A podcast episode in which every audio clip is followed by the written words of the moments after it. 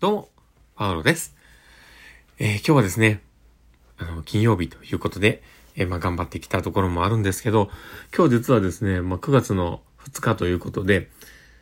えーこの間からね、言ってると思うんですけど、9月から新入職員が来ているんですね。言ってたかなわかんないですけど。だけどね、その方たちがですね、今日初めて、あの、スタッフと一緒にこう、同行で訪問に回るという感じになりました。で、えーまあ、今日僕にもね、こうついて回ってくれていたんですけど、やっぱりこう、面白いなーって思いながら、なんかこう、僕がやってることとかをね、すごく見てくれてて、あの、僕の手の内をさらけ出すというね、まあ、そこも僕も惜しげなくやるので、あの、いろんなことを喋ってたんですけど、まあでもいろんなね、気づきを得てもらえたみたいでよかったかなと思いながらですね、またちょっとね、あの、このラジオを聴いてる方にですね、少しでも何かしらの知識がお渡しできればと思うので、えー今から話をしていこうな、かなと思っております。えーごめんなさい、僕言えないな噛んじゃったな まあそんな感じですね、えー今日の始めていこうかなと思っておりますので、え最後までお付き合いいただけると嬉しいです。はい。ということで始めていきます。えー、パロのマインドブックマーク。この番組は、看護を楽しくをコンセプトに、精神科看護の視点で、日々生活の中から聞いているあなたが生き生き生きるエッセンスな情報をお届けしています。はい。ということで、えー今日も収録を始めております。皆さんどうお過ごしだったでしょうか？えー今日はですね、まあ、どんな話をしようかなってところなんですけど、えー今日は、ま、できない自分を認めないと生きづらいよねっていう話をしようかなと思っています。で、えー本題に入る前にですね、お知らせをさせてください。えー今回ですね、あの、私の事業所がするオンライン研修会、えー精神疾患別ケアシリーズの、えー第3弾、えー3回目のやつが始まります。で、えー今回は、えー双極性障害の方のね、えーお話になるかと思っております。なんで、えーその関わり方だったりとかね、えー考え方だったり、なかなかちょっと追いつかないなと思う方がいたら、ぜひ参考にしてもらえたらいいなと思っております。で、今回も、えー、小瀬子信之さんと、えー私の、えー実は、あの、直属の上司である、えー辰巳エリカさんと、えー一緒にね、されるという形でですね、まあちょっとなかなか面白い感じになるかなと思っております。えーもし興味がある方はですね、えー一緒に、えーこのね、クリックをしてもらってですね、確認してみてください。なかなか面白いです。ということで、えーもしよければご参加いただけたら嬉しいです。はい。ということで、えー今日も収録を始めております。さあ、えーどんな話をしようかというところでね、え先ほど言った通り、えーできない自分を認めないと生きづらいよねっていう話なんですね。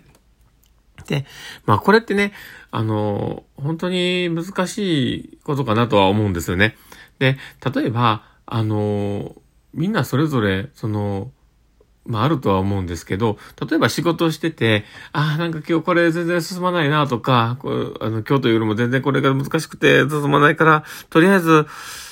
あの、まあ、つ、詰め所というかね、こう、あの、ステーション戻ってからやろうかなとか、例えば、えーちょっと機材を持って帰って自宅でやろうかなとかって、やっぱりね、そういうふうに仕事を持って帰るっていう人は、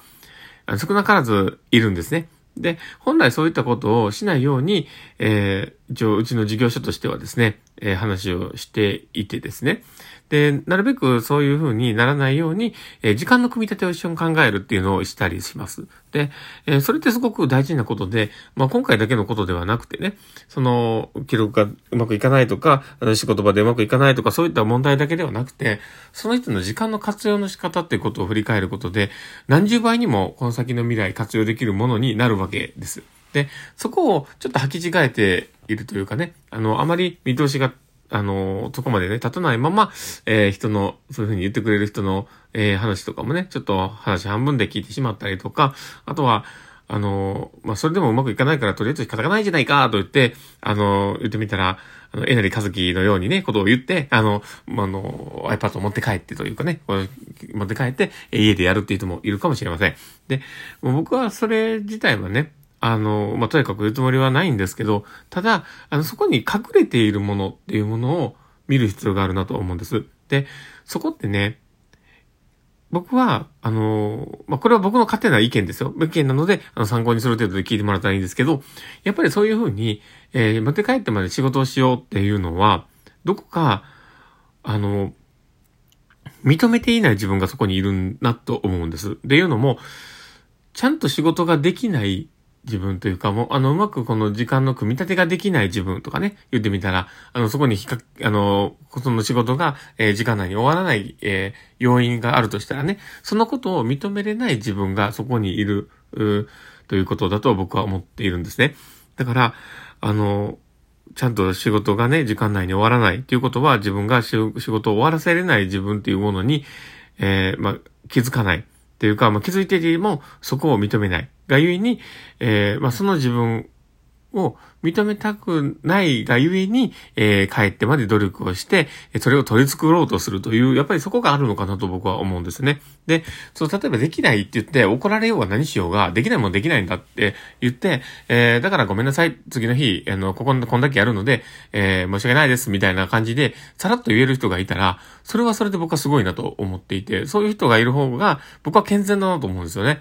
で、できないこと自体を認めているってことは、そういうふうに自分に負荷をかけない、えー、自分自身に無理をさせない、えー、その立ち居振る舞いができるというのは、すごく建設的で自分自身を守っているっていうのは、すごく思うんです。で、それを、えー、できる人の方が確実に物事を取り組む中では長続きすると思います。で、それは、あの、ちゃんと自分自身のね、できる範囲内で物事をこなすというエネルギーの前借りをしないっていう、そこが本当にね、大切なことなんじゃないかなと思うんです。で、人って、すごく無理をするわけですよ。そうやって、えー、家に持って帰ってだったりとか、えー、まあ、例えば、あの、できないことをちょっと時間を伸ばして隠れて、そのね、ことの部分をやってしまうとか、まあそういうことをやっていると、それでなんとか取り繕えたとしても、そこに本来当てるべきだった休息は与えられなくて、で、あの、エネルギーをね、もう前の日とかからこう、前借りしてきて、あの、頑張っちゃうもんだから、その次の日がすごくしんどくて、で、回復もしてないしっていう、とんでもない悪循環が起こってくるっていう、まあ、それも目に見えてると思うんですけどね。だけど、その怒られることだったり、自分が、あの、こういうふうに思われたら嫌だなとか、まあそういった、まあ自分の中のね、えー、認めたくない自分だったりとかね、そういったものを、えー、先行させてしまってしまうがゆえに、えー、そこって、なかなかね、あの、うまくいかないんじゃないかなって、僕はそう思ってるんですね。で、自分自身もね、過去にそうだったんです。で、自分は、あの、なんとかこれをやり、やり遂げなきゃ、みたいなんで、必死になってやるんですけど、結局、それは、できない自分自身を、僕はできないです、ごめんなさいっていうのは言えない、その自分がいるわけですよ。だから、その分めっちゃ頑張っちゃうっていう。で、頑張っちゃって、すごくしんどくなって、もう嫌だってなっちゃうっていうね。そういう、まあ、ことがね、起こってるわけです。で、自分自身も過去にね、ほんまにそういうとこがあったので、申し訳ないなと思うんですけど、まあ、そのね、その当時、あの、ご迷惑をかけた方は本当にすいませんと思うんですけど、でもやっぱり、あの、そういうふうな自分自身がいたからこそ今わかるところでもあって、